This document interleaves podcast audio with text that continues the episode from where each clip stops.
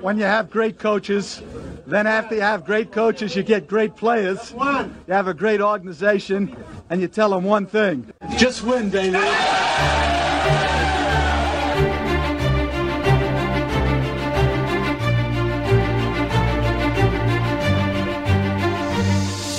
You are listening to Just Pod Baby, a Las Vegas Raiders podcast brought to you by silverandblacktoday.com. And now your host, Evan Grote. Let's go, Raider Nation. And welcome to Just Pod Baby. I'm your host, Evan Grote. Happy to be here with you again for another off-season edition of the show. Just Pod Baby is brought to you by Silver and Black Today, the one and only independent Raiders news source coming at you straight from the heart of the nation, Las Vegas. Up at the site right now, very good piece by one of our writers, Phil Robinson, titled How Does the Las Vegas Raiders Defense Improve in 2021? I encourage you to check it out, as well as many other great pieces up at the site right now. And defense is the focus in this first segment here tonight. I will go through each position as I did last week and give you my grades for each of those. And I'll give you a little bit of a, a heads up. It's not going to be pretty. A lot of I had to get the red pen out like a bloodbath. I'll tell you that right now. Uh, also, this week we'll be joined by BD Williams, co-host of the popular YouTube show Tape Don't Lie. He's also a contributor at Just Blog Baby. And he's been doing a ton of work on Gus Bradley. So we're going to talk to him about some of the changes that we should expect to see with this defense in 2021. But tonight, I want to quickly get you caught up with some of the news this week.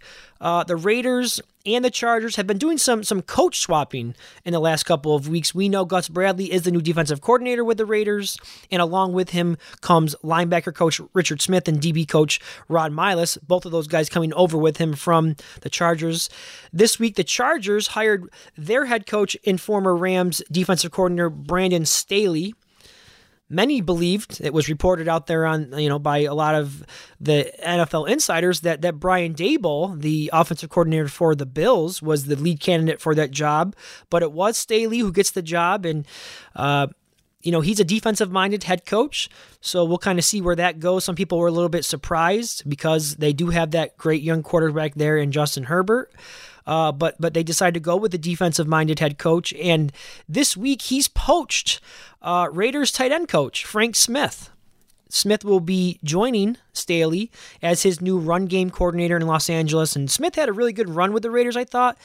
And he should be credited with the success of Darren Waller over the last two seasons and, and Foster Moreau as well, at least in his rookie year. Uh, Moreau didn't really get much of a chance this past season, but Smith was a was a good coach, I thought, and, and he'll be missed. Um, so, so that's a little bit of the news this week. Also, uh, there's some sources out there reporting that uh, Las Vegas Raiders defensive backs coach Jim O'Neil, who of course was probably going to be taken out of that role anyways with the incoming of uh, Ron Milus, but uh, O'Neil is going to be joining uh, Northwestern Pat Fitzgerald as his new defensive coordinator. Um, I didn't realize that O'Neil had, had a history with uh, with Northwestern and, and, Pat Fitzgerald. He was a an, a defensive assistant, an assistant there uh, back in 2003 and 2004. So, uh, you know, uh, O'Neil will be moving on. And, uh, you know, the, the way that defensive back struggled last year, and I'm going to get into more of that later on the show. But, uh, you know, he struggled at times. He didn't develop those young guys as much as you would like to see and and now that's a job for uh, Ron Milus. So hopefully we'll see some improvements there in that that group. But we do wish uh, Coach O'Neil the best of luck uh, at Northwestern. All right, that's all I got for news this week. Uh, you know, we are in the off season here, kind of, uh, kind of in a dead period for for breaking Raiders news. But uh, with that being said, let's let's get into uh, the defense. I want I want to get into my grades for the the 2020 defense, and I just want to start off with some quick general thoughts about the defense. I'm going to throw some numbers out there at you, some stats. Uh, a lot of these uh, stats you probably are already aware of, and some of them maybe you're not. Points allowed 30th in the league, 29.9 points a game. That is up from 26 points a game allowed in 2019. So they actually got worse from that perspective from 2019 to 2020. They were ranked 26th against the pass. They gave up 263 yards a game. They were 24th against the run, 125.8 yards per game, 30th in takeaways with 15. That's just not going to get it done. That's just not going to get it done. 29th in sacks with 21. 147 missed tackles. That led the NFL. 147 missed tackles. 30th uh, they ranked 30th on third down conversion rate, so they allowed 48.7% uh, conversion rate on third downs as a defense. And they also ranked dead last, allowing 11 points per game in the fourth quarter. So, in the in the game's most important time, that's when they were at their worst, according to points allowed per game. So, you know, j- just a few numbers there for you to chew on. There's really no other way to say it other than this group was just, it was terrible. It was, it was just terrible.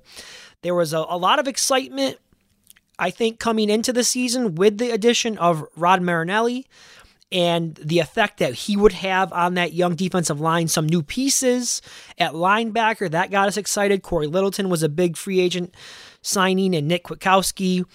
And of course, in the secondary, you know, we, we looked at Trayvon Mullen and Jonathan Abram as they entered their second year. That got us excited. With the additions of Damon Arnette, one of the first round picks, uh, you know, we, we thought Amik Robertson might have a role coming into this year, but the, that excitement, it didn't last long because it really was bad from the start. Uh, it was bad from the get go, and, and and things never really improved. In fact, I think they got worse as the season went on. They did get worse as the season went on. Paul Guenther, he was fired uh, following the the 44-27 loss to the Colts in Week 14. It was probably about four weeks too late. Um, some would say maybe a season too late. I, I always defended Guenther. Uh, I always thought the issue was personnel. I, I think the truth kind of maybe falls somewhere in the middle. I think it's it's a little bit of both. Hopefully, uh, Gus Bradley can can get a little bit more out of that roster that he has. Um, but it, it's back to the drawing board for this defense. And as I said, Gus Bradley is now the man who will be calling the shots and hopefully can get this defense to play at a respectable level very, very quickly. Now, I want to start out we're going to start out with the defensive line, and this is going to include defensive tackles, interior defensive linemen, as well as players on the edge. Uh, as I mentioned before, there was a lot of excitement surrounding uh, this group for me. I, I thought this group could actually be a strength of the defense when I think back uh, to training camp this past year. Maxx Crosby coming off an excellent rookie year, and, and many of us were ready to see him take another uh, step forward. And Clelin Ferrell, there was a lot of talk about him, and he added uh, some weight in the offseason. Um, between his rookie year and his sophomore years, and he vowed to be a, a different player.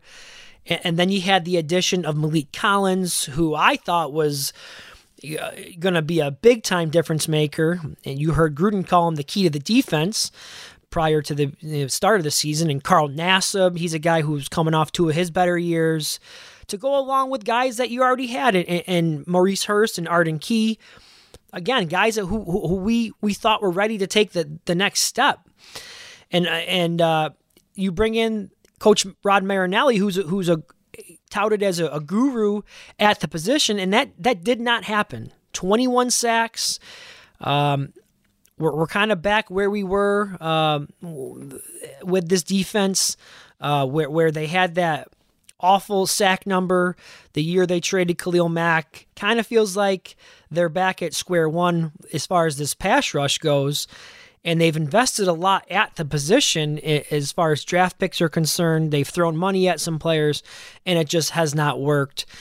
Now, interestingly enough, they only had 21 sacks, but according to Pro Football Reference, they ranked 17th in pressures generated, 22.8% of the time. So, uh, the issue was less about generating pressure uh, and just more about not getting home and not finishing. Now, I, I, felt like, you know, when you watch the games, you just didn't get a sense that they were getting enough pressure on the quarterback. Uh, but again, according to Pro Football re- uh, Reference, they, they did rank, you know, in, in the middle of the league as far as generating pressure goes. So that's that's one way you could look at it. Um, I don't think the the group took a step forward at all. And and outside maybe a guy like Clelin Ferrell and, Maurice Hurst, you could say that every other player along this defensive line, I, think they actually regressed. Okay. Um, And, and some may even argue about Clelin Ferrell because I think he only had one sack. But I do think he's he's a decent run defender. But as far as the pass rush goes, he, he's not much of a factor there. The run defense, they they were uh, gashed late in the season. Uh, they got worse as the season went on. They gave up back to back games of 200 plus yards on the ground against the Jets and the Colts. And we know that, that injuries were a big part of it. They had a lot of players get banged up. COVID was a big issue for this this position group as well. Carl Nassib was a healthy scratch some weeks. Uh, you could make the argument that the defensive line was was the weakest link on the defense. You could really make that argument. And because of all that stuff that I just I just told you there, uh, I, I gave the defensive line a grade of a D. Okay, expect some big time turnover in the coming months here once free agency gets underway. You, you won't see Maliek Collins back. I don't see any way he's brought back. Johnathan Hankins, he's also a free agent. I'm not sure if if he returns as well. Arden Key and, and Maurice Hurst, they enter the final years of their rookie deals, and, and Key's going to be fighting for a roster spot this year. Uh, I, I, don't think it's a guarantee that he's with the team uh, next year, whether he doesn't make the team out of training camp. They could also save about $900,000 should they decide to, to cut him. I'm not sure if that's a route they'll go uh, but have not seen enough from him at all. And I expect this to be an area that they hit really, really hard in free agency and the draft, especially when we heard Gus Bradley talk about uh, in his in his introductory press conference that it all starts up front. So you know there's lots of work to be done there, and I expect them to really hit this position hard. Now I want to move back to the the linebackers another position group that saw some big time additions in free agency. They went out there and threw some money at who many believed was one of the top linebackers available in free agency last year, Cory Littleton. People say he's one of the, the better, if not the best coverage linebacker going into this season. He was brought in to fix the problems in coverage. We didn't see that happen in year one. In reality, it was his worst season as a professional. He finished the year with zero sacks, zero interceptions, no forced fumbles, and not one pass defended. That's just he's been he, he's a playmaker. He every year it the last couple of years I should say that's been his bread and butter. He makes plays. He get he's got a nose for the ball. He did a little bit of everything. That is again that's not what we saw this year. He missed plenty of tackles as well, and he admitted he admitted that this season it went miserably for him. And I also heard him in a press conference where he explained he felt like a chicken out there with his head cut off. So clearly never was comfortable in in Guenther's system. Hopefully things will improve under Bradley. It has to. He must be a big part of this defense next year. And I thought, uh, moving on here to, to Nick Kwiatkowski, I thought he had a very good year. I really did. I like.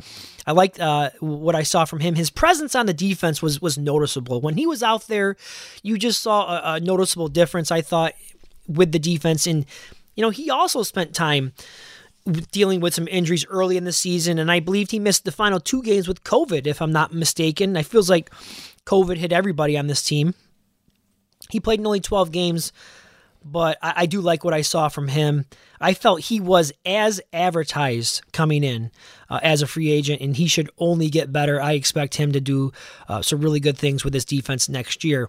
Nicholas Morrow, he had a very good year as well. Really saw his snap counts increase starting in week nine, and you know he really became their most reliable linebacker, and really started to uh, uh kind of bite into uh, Cory Littleton's snaps and and he was very good, very good in all aspects. Made a couple plays, uh, interceptions, uh, sacks. He did a little bit of everything. A little bit of everything. He continues to grow.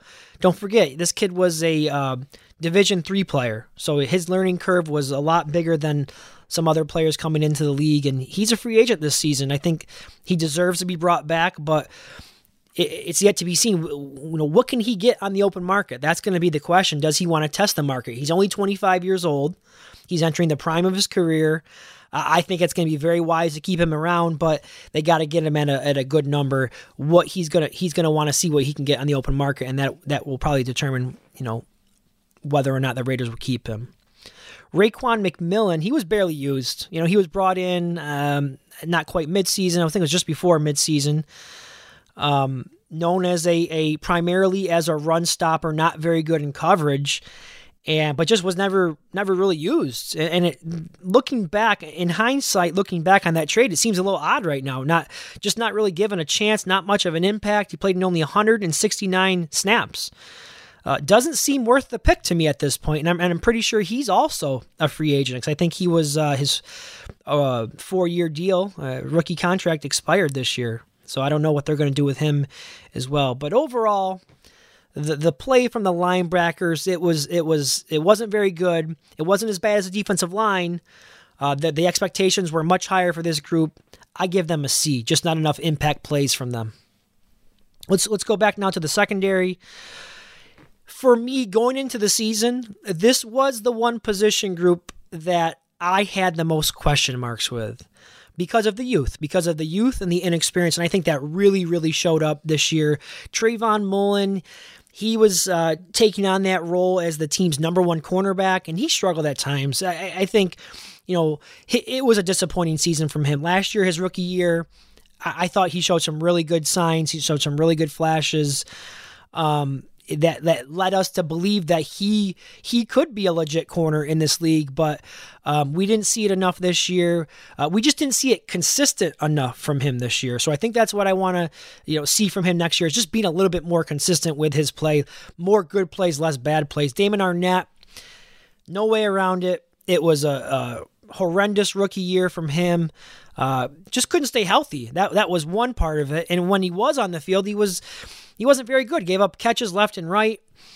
And and and and because of some of those injuries that we saw to Arnette, we we saw way too much Nevin Lawson this year.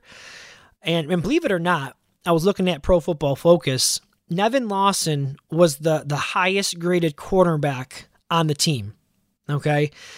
And so, what, what's what's that tell you about the secondary? I mean, that tells you all you need to know right there about the secondary when Nevin Lawson is your highest graded cornerback. And I think it was like a 55. So, um, you know, those injuries really, really took a toll, and it, and it forced guys who maybe weren't ready, or not, I shouldn't say ready, but who who you don't want to see out there as much forced into to play more than than you want and, 67% of the snaps that's what uh that's what Nevin Lawson played this year so he's a guy you feel comfortable with playing a few snaps a game filling in here and there but you, you don't want him to be your starting cornerback that's not what he does and then you had the youngsters Isaiah Johnson and, and Keisean Nixon eh, they got themselves a little bit more experience this year. I think they both played less than 200 snaps. I think it was somewhere in the 150s.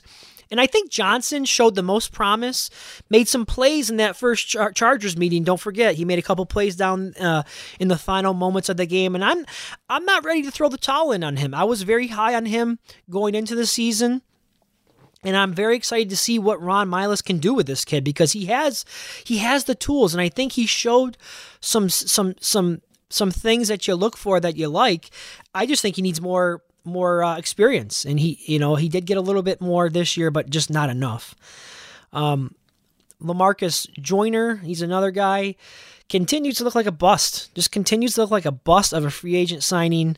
He's not uh, not an impact player for this team. He doesn't make any plays. Just does not make plays. Um, people a lot of people out there still believe he's playing out of position, whether he's in the slot or you. Th- some people want to believe he should be moved back to safety. I, I, don't really know how I feel about that. I just don't think he's very good. I, I think they should move on with him. They can cut him uh, this season, and that'll save him uh, save him a good chunk of money. Not a huge uh, hit to the dead cap number. Uh, and then I, I also want to mention uh, Amik Robertson because he is a guy who is a former guest of the podcast, and a lot of people thought he could be a steal. Uh, he had great success at uh, Louisiana Tech, and uh, they they thought we, we thought he could come in and, and, play in in the slot and make some plays and be a difference maker. That's not what we saw. Thirty five snaps. He never really got a chance. And and who can forget his first play as a pro gives up a touchdown. First play as a pro gives up a touchdown in the Buffalo game. So it was kind of all downhill from there. But I do like this kid's attitude. Again, I spoke with him I think he's got the right mindset, and I think it's going to really motivate him to, uh, you know, try to do try to do more next year. So uh, keep an eye on him going into next season. Excuse me. Uh, I want to talk about Jonathan Abram coming off the shoulder injury. We, we really didn't know what to expect from him, right? Uh, he only played in a half of the of the first game last year. Um, people weren't really sure what kind of player he truly is, and what we saw was the lowest graded safety in all of football, according to Pro Football Focus. Uh, had issues in coverage, communication issues seemed like an issue, and just it, it appeared that he just didn't know his assignments. Think back to that second Kansas City meeting on that, that final touchdown to Travis Kelce. Just never really knew where he was supposed to be. That was an issue. Poor angles, a lot of missed tackles uh, penalized far too often. So just a, a, a miserable year for him as well. But all of that negative stuff being said, I still believe in this kid. I really, again, I love his attitude like Amik Robertson. It was his first full season. You got to cut him a little bit of slack. It was essentially his rookie year. I like the attitude. He's got the work ethic. He's a he's a football junkie. He loves the game. I know he can turn it around, and and I and I expect him to. I expect to see a different player next year, a, a brand new Jonathan Abram. The last two names I want to mention in the secondary, Erik Harris and Jeff Jeff Heath. I, I, look, I think it's time to move on from the, the Erik Harris experiment. It, it's a great story. I love the story, perseverance, hard work, all those things. Seems like a great dude. He's a family man, and I can respect all that. But it's time to move on and and get a guy back there that can actually help this team. He's an unrestricted free agent, and and I I don't expect him back with the Raiders. I hope he can prolong his career and maybe sign on with another team, but I just don't see a future with the Raiders unless it's some sort of, uh, you know, low, low pay minimum, league minimum, veteran minimum, special team role, backup role, something of that nature. And uh, that that leads me to Jeff Heath. Uh, you know, he actually led the team with interceptions, so at least he made a couple plays here and there. He only played in 13 games, but thir- three interceptions on the season. He's also a free agent. Don't expect him back with the team either. The Raiders, listen, what they need to do, and I don't want to get too much into free agency, but they need to go out and they need to add a veteran at safety. And I'm not talking about a guy in his 30s who's at the back end of his career. I'm talking about a guy who's maybe 25, 26, even 27 in the prime of his career right now with some years under his belt who is a a damn good player. They need someone back there. They absolutely do. Marcus Maye is the guy we keep hearing about. We keep hearing about Marcus Maye. Uh, and again, I'm going to save the free agency talk for another day. We'll get we'll take a deep dive into who's going to be out there, who's going to be available in some of the uh, um, upcoming episodes. But the the grade for the secondary is a D minus. I feel they were the weakest unit on the defense, so I got to go with a D minus there. All right, those are my grades for the defense this year. And it's time to get to a break. When I return, we'll be joined by contributor at Just Blog Baby and co host of the Tape Don't Lie podcast, Mr. BD Williams. We're going to discuss Gus Bradley and what we can expect to see from his defense next season. Be right back.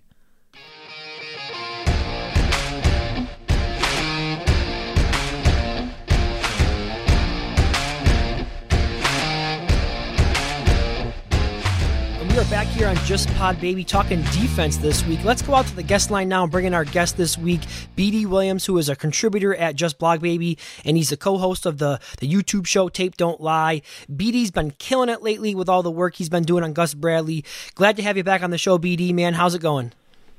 Hey Evan, uh, thanks for having me, man. Appreciate it. No problem. Thanks for uh, thanks for hopping on again with me. I, lo- I love talking with you.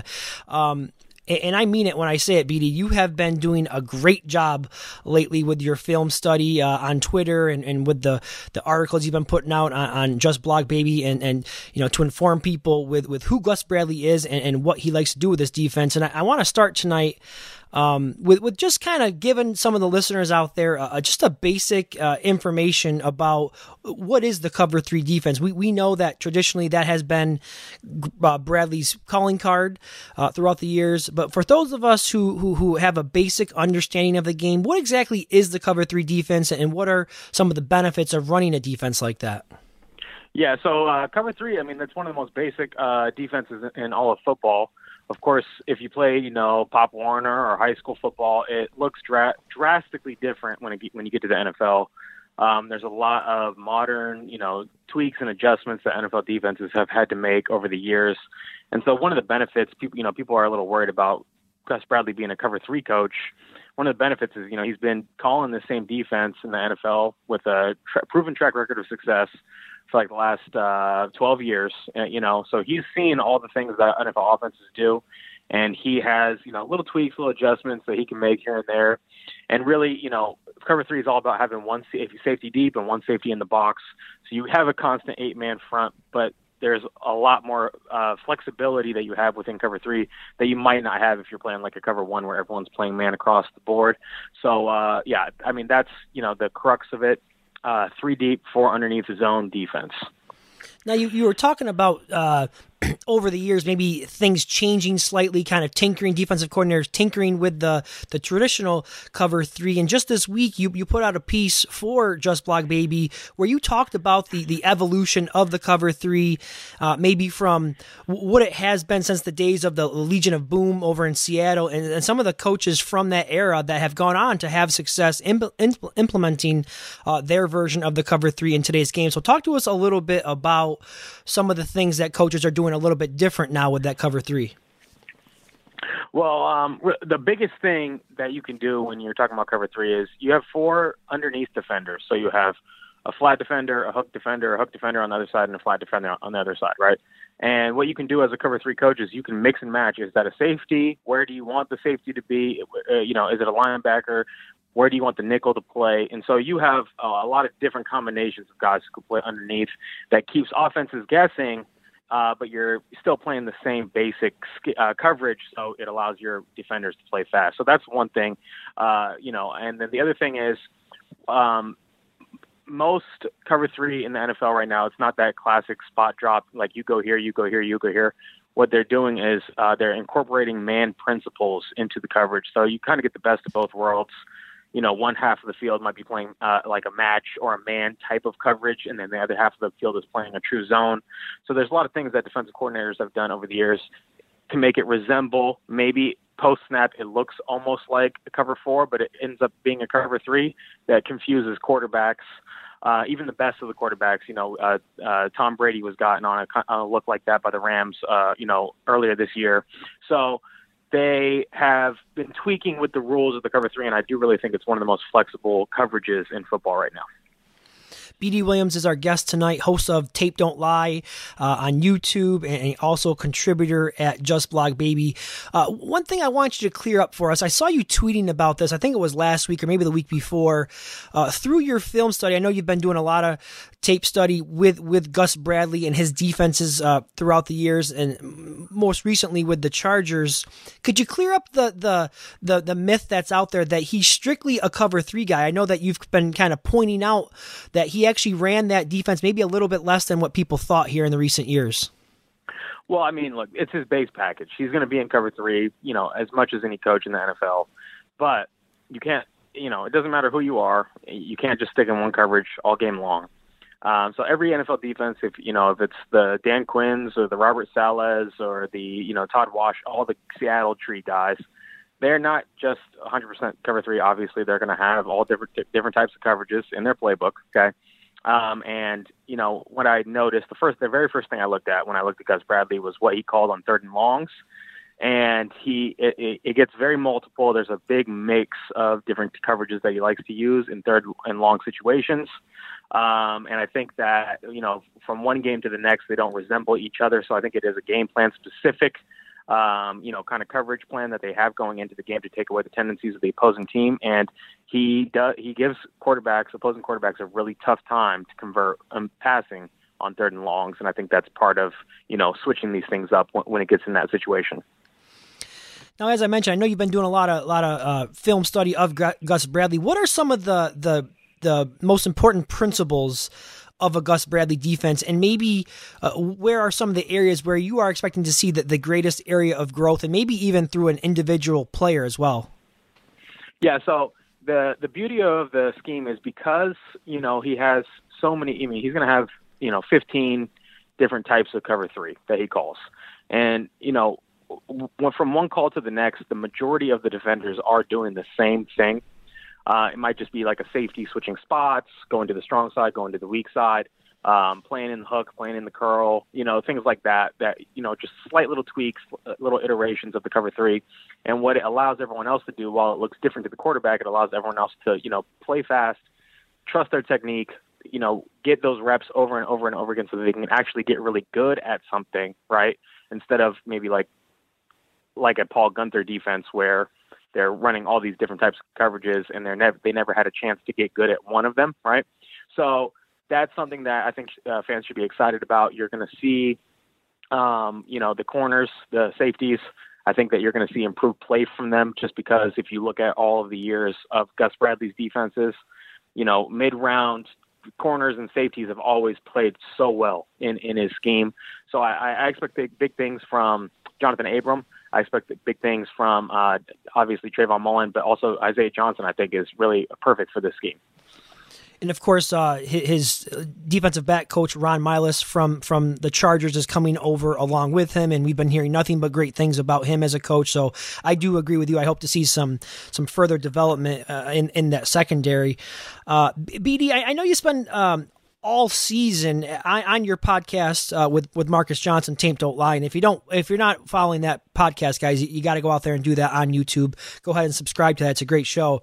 But I know you're the, you're the defensive guy on that show. Um, so you've spent a lot of time uh, watching the Raiders defense. You know a lot, where a lot of their weaknesses are, some of their strengths, and you've also recently been spending time with Gus Bradley. When you look at the way the roster is currently constructed for the Raiders on defense, what are some of the the things or the pieces that are missing right now that Gus Bradley will probably be looking to add? Well, the biggest thing that I've noticed from from Gus Bradley is he, uh, and I think that this is why Marinelli and him are going to get along he really prefers defensive uh, linemen across the board to get penetration uh, into the backfield, and he's going to forego the run a little bit, and it's come as a detriment uh, this last year at least uh, from the Chargers. They had they did have better uh, run defense early on in, in his time there. Um, but he he likes you know the the skinnier, taller defensive tackles who can who can be pass rushers first, cause some disruption into the backfield, and uh, I you know the way that this roster is oriented right now based off of you know the last four years of his defense, not not counting going back to um, Seattle. I don't know. I, I think that we're going to see a shakeup on the defensive line. I don't know if Johnathan Hankins really has a place, which would be unfortunate because I'm a big Johnathan Hankins fan. But I think that he, uh, Gus Bradley, does prefer gap shooting, penetration oriented defensive tackles. So Maurice Hurst should, you know, uh, play well in this game. He should be, you know, a starter. But I do think that they're going to look to, you know, bring some guys in on the outside. And also, not to get too too far into the weeds and too jargony here, but uh, Paul, Paul Guenther was a four-three over coach. So you if you're in base, you have three stand-up linebackers behind the line of scrimmage. Gus Bradley likes to run a lot of what's called an under front. So you kind of shift the defensive line one way, and then on top of the tight end on the line of scrimmage, you have a linebacker who sets the edge. And uh, I don't think that, that we have like a really a Sam linebacker and a four-three under front on this roster right now. So uh, I would expect them to bring in a bigger, heavier kind of linebacker who could set the edge. Um, I don't know if that guy's on the roster right now.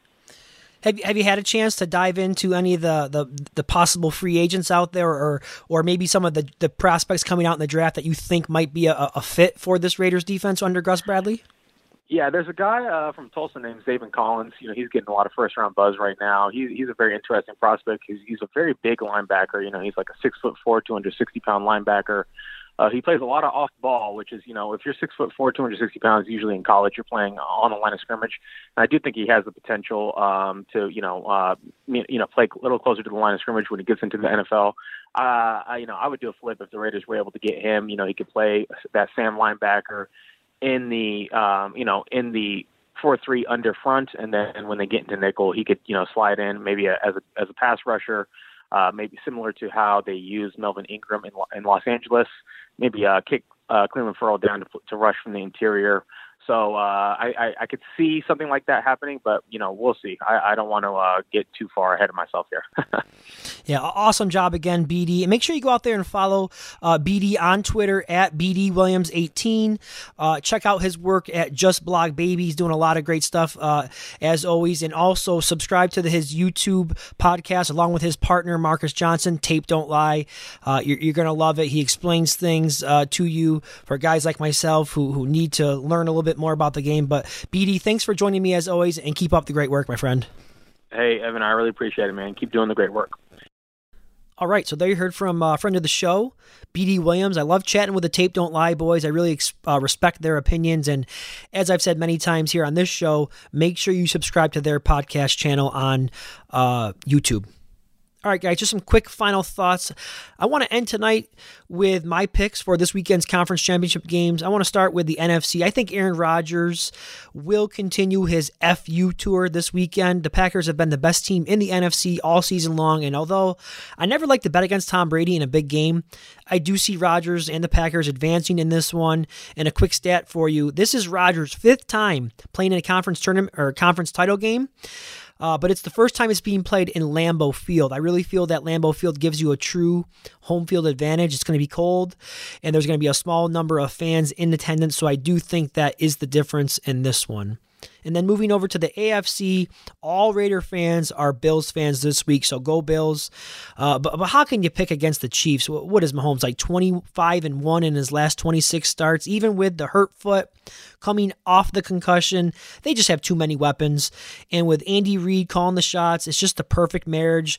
Uh, I do feel the Bills are equipped to keep up with and score with Kansas City. I just don't know if they'll be able to do it. Um, the key to this one could actually come down to the defenses, which one will make a few stops, force a few punts, maybe a turnover. That could be the difference in this game. I, think it'll be higher scoring, uh, but the Chiefs do do win it in the end. And just another quick fun fact for you about about this one. Maybe the Bills have some karma working for them this weekend. The last time they were in the AFC Championship game was way back in 1993. Uh, of course, that was the the last of their four consecutive trips to the Super Bowl, and in that game, guess who they had to beat in that conference championship game to get to that Super Bowl? That's right, the Kansas City Chiefs. So think about that for a second. All right, guys, time for me to get out of here this week. Thanks again to our guest, BD Williams. Thanks for tuning in as always. Give me a follow on Twitter at eGroat5. Please subscribe to the podcast as well. Leave me a rating and a review. I'd love to hear some feedback from you guys. And we will chat next week. In the meantime, enjoy the games on Sunday. And as always, just win, baby.